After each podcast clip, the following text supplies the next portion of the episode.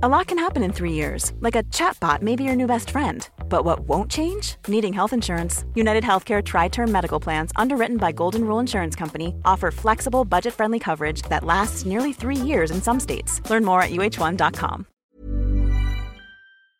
Today, there are thousands of people in this country who can't afford to go to a doctor. Today, there's a mom waking up who can't afford affordable child care for her little one. There are senior citizens a mile away from here who are trying to survive on $12,000 a year Social Security. Should be a huge Does anybody scandal. give a shit about them? Does Yeah. anyone cover them? The answer is no.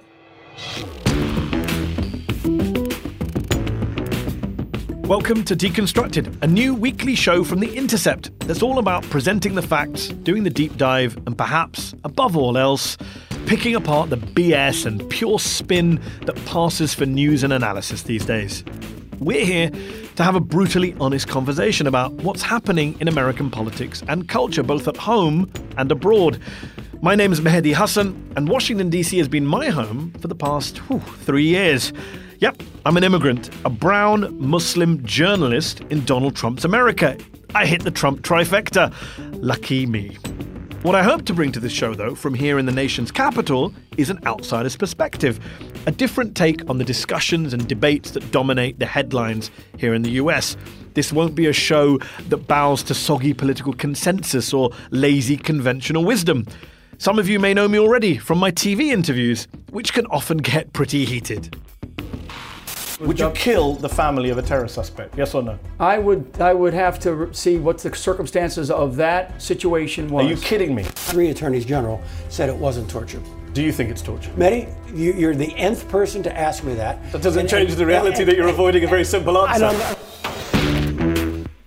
But I'm really excited about joining the world of podcasting because, as much as I love the heat, this show is going to be focused on shedding some light, having deeper conversations with people whose voices we really all need to hear more from, as well as giving my own take. Yep, my own take. This week, on this first show, my guest is the independent senator from Vermont, Bernie Sanders, who, according to the polls, is now the most popular politician in America.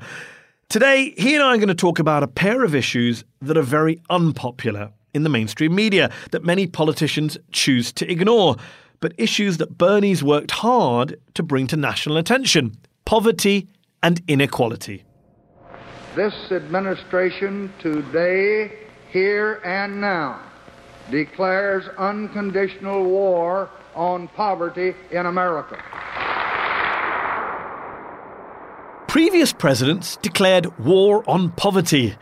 These days, though, presidents, both Republican and Democrat, prefer to declare war on the poor. And they're able to do it because the US media gives them a free pass. It doesn't cover this stuff. For example, how many of you are aware of the fact that 41 million Americans live in poverty? 41 million. That 9 million Americans have zero cash income.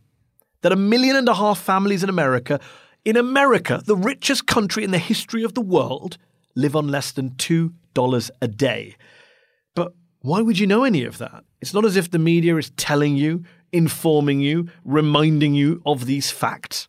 Not in an age of Russiagate or Trump tweets or Stormy Daniels. Who wants to talk about poverty and inequality when you can talk about porn stars suing the president? I mean, just remember the presidential debates. From Hofstra University in Hempstead, New York, I'm Lester Holt. I'm Martha Raddatz. I'm Chris Wallace. Three televised presidential debates in 2016 saw 70 questions asked of Clinton and Trump. Just one of them was on income inequality. None of them were on poverty. Three debates, four moderators, 70 questions asked, zero on poverty, zero on child poverty, despite the fact that the US has one of the highest child poverty rates in the developed world. You might think that would be worth a comment or a question at a televised presidential debate. And the number of poor in America is only going to go up in the coming years. The gap between rich and poor is only going to increase because of the Trump tax plan. The typical family of four earning $75,000 will see an income tax cut of more than $2,000. They're going to have $2,000. And that's, in my opinion, going to be less than the average. You're going to have a lot more than that. What he didn't say is that most economists agree that the Trump tax plan gives the biggest tax cuts to corporations and to the top 1%, and that the gap between rich and poor will only go up over time as a result of those tax cuts. Remember, Republicans are quite happy to do redistribution of wealth. You hear people say, oh, the right don't believe in redistributing wealth. Actually, they do. They just want it to go in the other direction, from poor to rich, not from rich to poor. They're basically the reverse Robin Hoods. To be fair, though, Donald Trump himself loves poor people, or at least poorly educated people. He does. He says it himself. We won with poorly educated. I love the poorly educated though he doesn't love them enough to give them a top job in his cabinet. In those particular positions, I just don't want a poor person. Does that make sense? Does that make sense? But no one really wants to talk about any of this. Not the millionaire senators from both parties, not the billionaire members of the Trump cabinet, not the guests from corporate funded think tanks who run their mouths day in, day out on corporate owned cable channels. Is it any wonder then that poverty and inequality don't get a look in?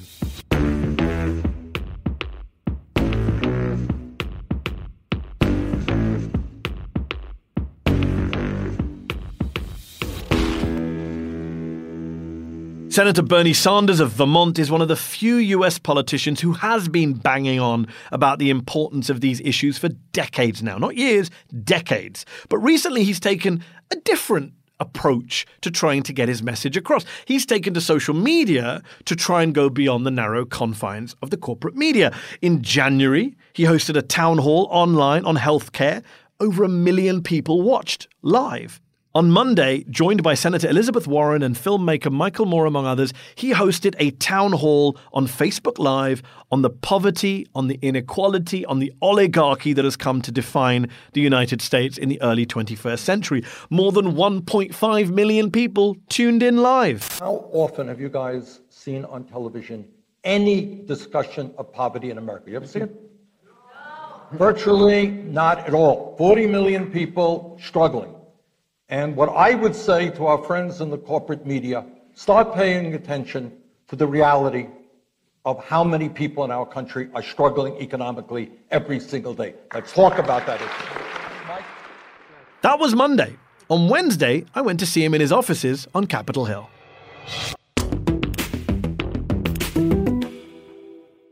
Bernie Sanders, thanks so much for joining me on Deconstructed. Great to have you on as our first guest in this week of all weeks. You've been busy doing a town hall on Facebook Live with Elizabeth Warren, Michael Moore, and others on Monday night, looking at inequality in the US. I think it got something almost 2 million views. Uh, well, who's counting? But by the time it's over with, it'll be close to 3 million, I think. Fantastic. And you did one in January on uh, healthcare, which Medicare got, for all. Which yeah. got more than a million views. So let me start by asking you this. You're not exactly a millennial yourself. You've described yourself as a technology Luddite. What made you want to start doing these town hall meetings I, on Facebook Live? I am a Luddite, but I am not dumb. And what I understand is if you want to communicate effectively to the American people, we're going to have to do it directly. We're going to have to use the technologies that are out there. So, what we are doing is selecting issues of extraordinary importance to the American people issues which by and large are not covered in the corporate media. You got three people in America who own more wealth than the bottom half of the American society. Three people. Is that moral? We have the highest rate of childhood poverty of almost any major country on earth. One statistic I came across recently uh, made my head spin. The Tyndall report looked at nightly news broadcasts in 2016, election year. They found a mere 32 minutes was devoted over 2016 to substantive policy issues. Most of those minutes were on foreign policy and terrorism. Zero minutes on poverty, zero on inequality, zero on infrastructure, zero on climate change. Isn't that a disgrace? It's unbelievable. It's unbelievable. And unless we understand that, you can't understand why Donald Trump is president of the United States. You can't understand why most people in America are giving up on the political process. We have the lowest voter turnout of any major country on earth.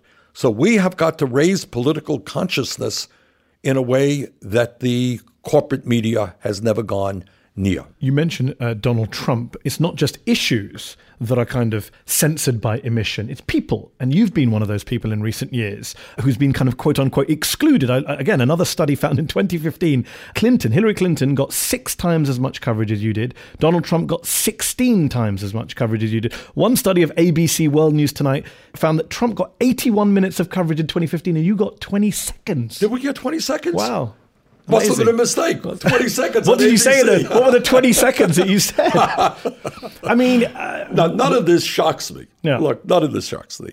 I mean, right now you'll have Stormy Daniels or whatever her name is getting far more coverage than the fact that the middle class of this country has been declining for 40 years. Look, there are a couple of reasons.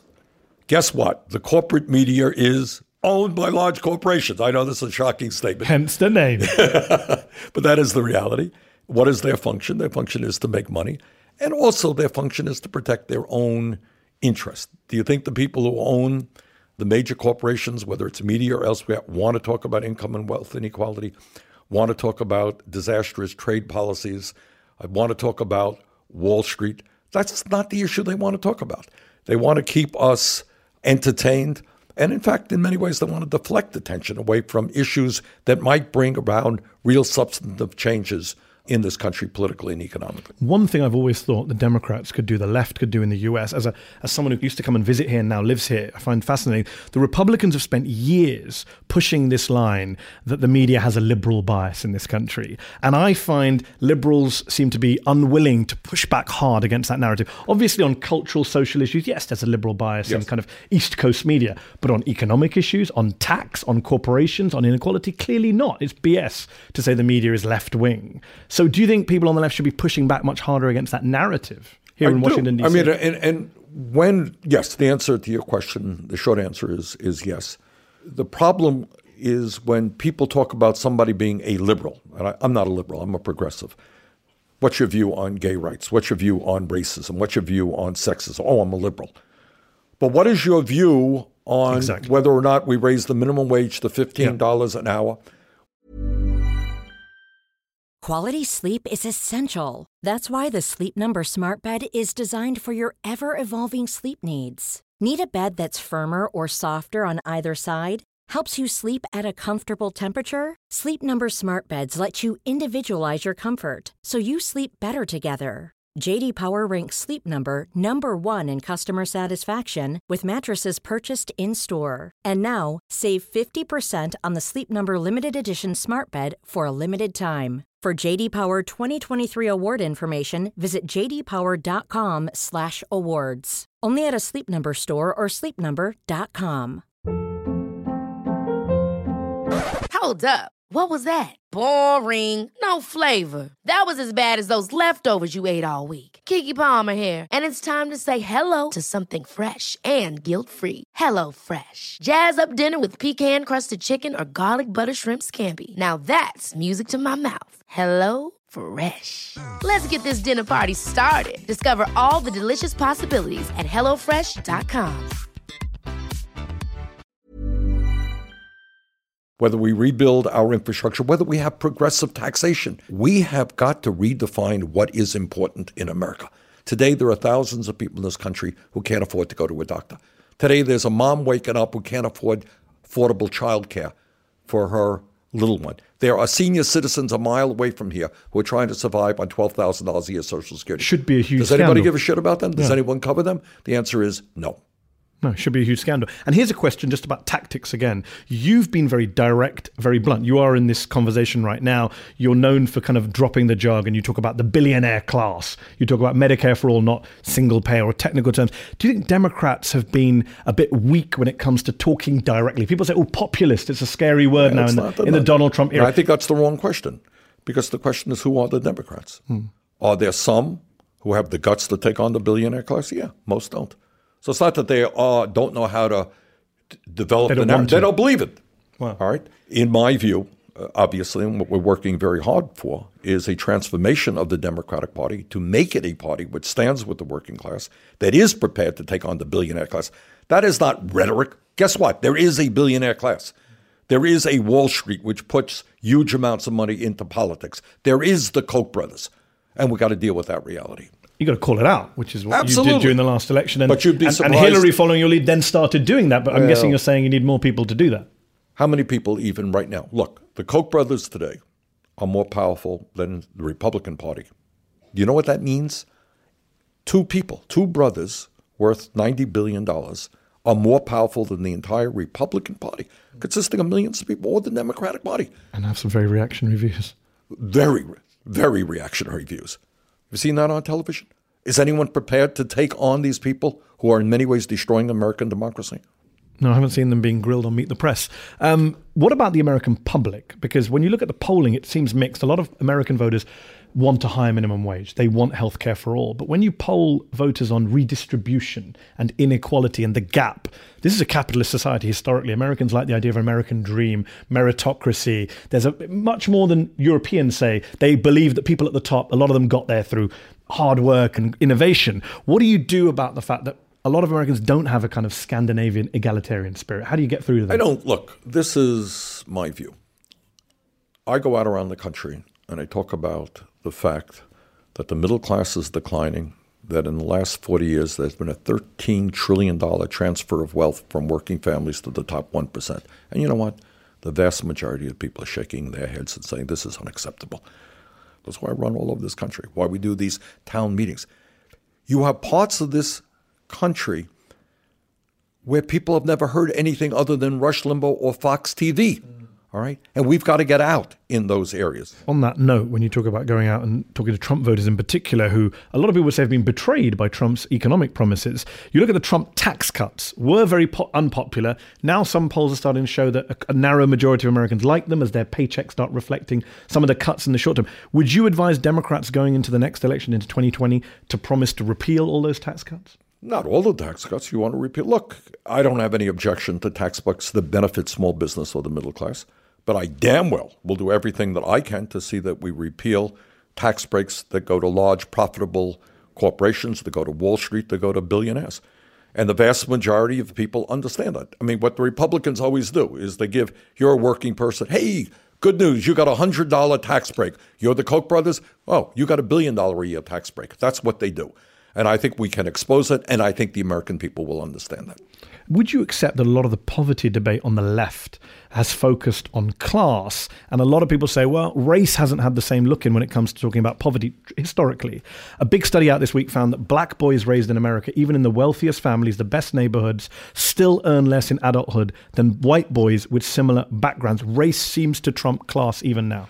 I don't. I wouldn't use it that it trumps. Both of them are enormously significant, and there is. I mean, that is. I I haven't read that whole study, but I read summaries of it, and that's just astounding. But I think, to my mind, what we are focusing on, whether you're black or white or Latino, is the fact that we have 40 million people living in poverty, some in desperate poverty. That we have an administration now that wants to make a bad situation even worse by cutting back very substantially on food stamps, on other nutrition programs, on affordable housing, etc. A lot of political debate is if the Democrats were to retake Congress, if they were to retake the mm. White House, what should be their priority when it comes to fighting and tackling some of these issues we've talked about? Should number one issue be climate change? Should number one issue be immigration reform? Should number one be healthcare? Where do you stand on If that there's debate? anything that we have learned from Trump, is that a president and congressional leadership can be really bold. And you got to give this to the Republicans. They have the courage to do what nobody in America wants except their billionaire campaign contributors. I mean, to come forward with a proposal to throw 32 million people off of health insurance. My God. All right. Or to come up with a tax proposal with 83% of the benefits to the top 1% at the end of 10 years. That's incredible. What you need is an equal level of boldness on the part of Democratic leadership, except that boldness works for the working class and the middle class, not just the 1%. What does it mean? It means we are going to go forward with a Medicare for all single payer program. We are going to raise the minimum wage to $15 an hour. We are going to establish pay equity for women. We Is are there a to create- priority when it comes to governing? I'm just wondering. Yeah, just- and you what's, gotta what's sh- top of the list? those are what's on the list. You know, I think you can walk and chew bubblegum at the same time. What you want, this is what you want, is to show that average person, oh, government can make a difference in Yeah. my life. I'm now making more money. I now have good health care where I didn't have it before. I now have affordable housing. Now I have a job. You got to move, and you got to move fast. No, you're right. And you got knocked by your own fellow Democrats for coming up with, you know, debt-free tuition, etc. How, how, are you going to pay for it? How are you going to do this? And nobody says, how's Trump going to pay for his damn wall? Exactly. How's he going to pay for these tax cuts? Which oh, are these great Republicans so concerned about the deficit, they just raised the deficit by $1.4 trillion over 10 years. Yeah. A lot of the commentary around your election run last time around was, can a socialist run for president in the United States of America? Do you think the success of your run has kind of detoxified the S word in the US? Yes, absolutely. It did detoxify it, but we haven't brought forth the discussion of what democratic socialism uh, means. I am glad that there has been a greater emphasis on some of the real achievements that Scandinavia has accomplished, which in the past have been completely ignored. It is not, you know, Finland, as you may know, was recently selected, I don't know how exactly how they did it, as quote unquote the happiest country in the world. Also has the best education system. And the best, well, that's one of the reasons why. So it's not complicated to know that if you live in Finland Affordable health care is not a problem. Your kid's going to get a great education. You don't have to pay for it through college. Child care is virtually free. You know what? That takes a lot of stress. But nobody of, knows that in the US. That's well, the problem. You, now, as a result point. of your podcast, where millions of people are going to be hearing yes. it. But get, that's what we got. What we have to they say. They hear Nancy Pelosi on CNN saying, we're capitalists, sorry. Right.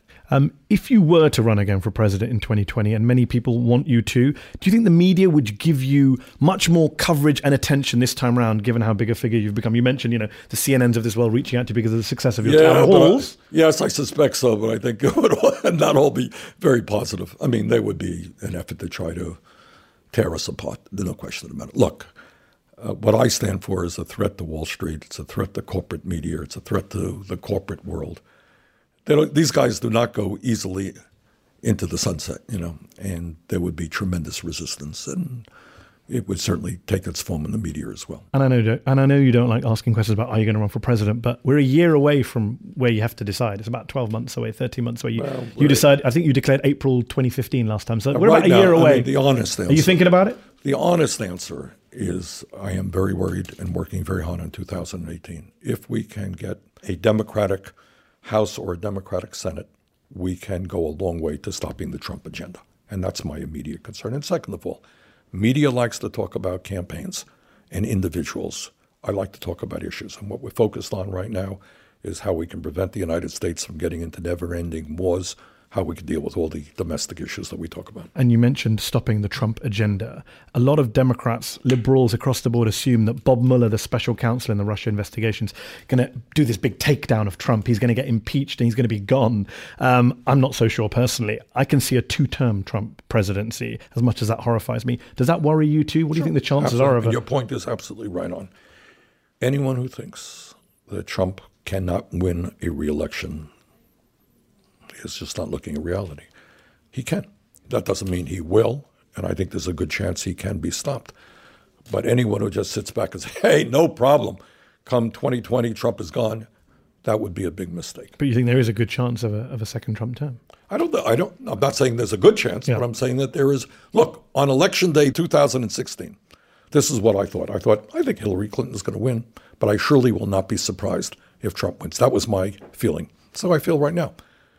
I think there's a good chance that Trump can be defeated. But anyone thinks it is a slam dunk is absolutely mistaken. Uh, one last question. As it's a big story in the news this week, there's been a lot of talk about President Trump getting ready to fire the special counsel in the Russia investigation, Bob Mueller. Republican Senator Jeff Flake said this week that he would vote for impeachment if that were to happen. Uh, would you as well? Would that be yes, grounds for impeachment? I, I think that is a point in which, you know, I've been very reluctant to talk about impeachment uh, until we have all of the information coming in from the investigation. But that would be a major, major, major obstruction of justice. That would be an impeach- impeachable offense, in my view. Bernie Sanders, thanks so much for coming on Deconstructed. Hey, thank you very much, and very good luck with your program. Appreciate it. That's our show. Deconstructed is a production of First Look Media and The Intercept and is distributed by Panoply. Our producer is Zach Young. Leital Molad is our executive producer. Our theme music was composed by Bart Warshaw. Betsy Reed is The Intercept's editor in chief. And I'm Mehdi Hasan. You can follow me on Twitter at Mehdi R. Hasan. If you haven't already, please subscribe to the show so you can hear it every Friday. Go to theintercept.com forward slash deconstructed. And if you're new to podcasts, we've got all the info there. Please do subscribe, whether you're on an iPhone or an Android or whatever. That means this podcast will automatically download to your device every time a new episode's available. And you don't want to miss this new show now, do you? If you're subscribed already, great. And please do leave us a rating or review, it helps people find the show.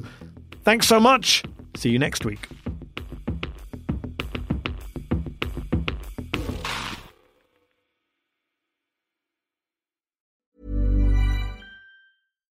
Hi, I'm Daniel, founder of Pretty Litter. Cats and cat owners deserve better than any old fashioned litter. That's why I teamed up with scientists and veterinarians to create Pretty Litter.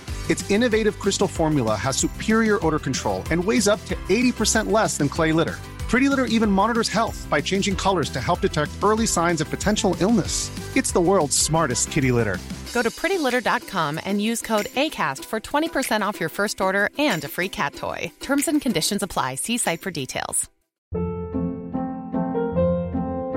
Hold up. What was that? Boring. No flavor. That was as bad as those leftovers you ate all week. Keke Palmer here, and it's time to say hello to something fresh and guilt-free. Hello Fresh. Jazz up dinner with pecan-crusted chicken or garlic butter shrimp scampi. Now that's music to my mouth. Hello Fresh. Let's get this dinner party started. Discover all the delicious possibilities at hellofresh.com.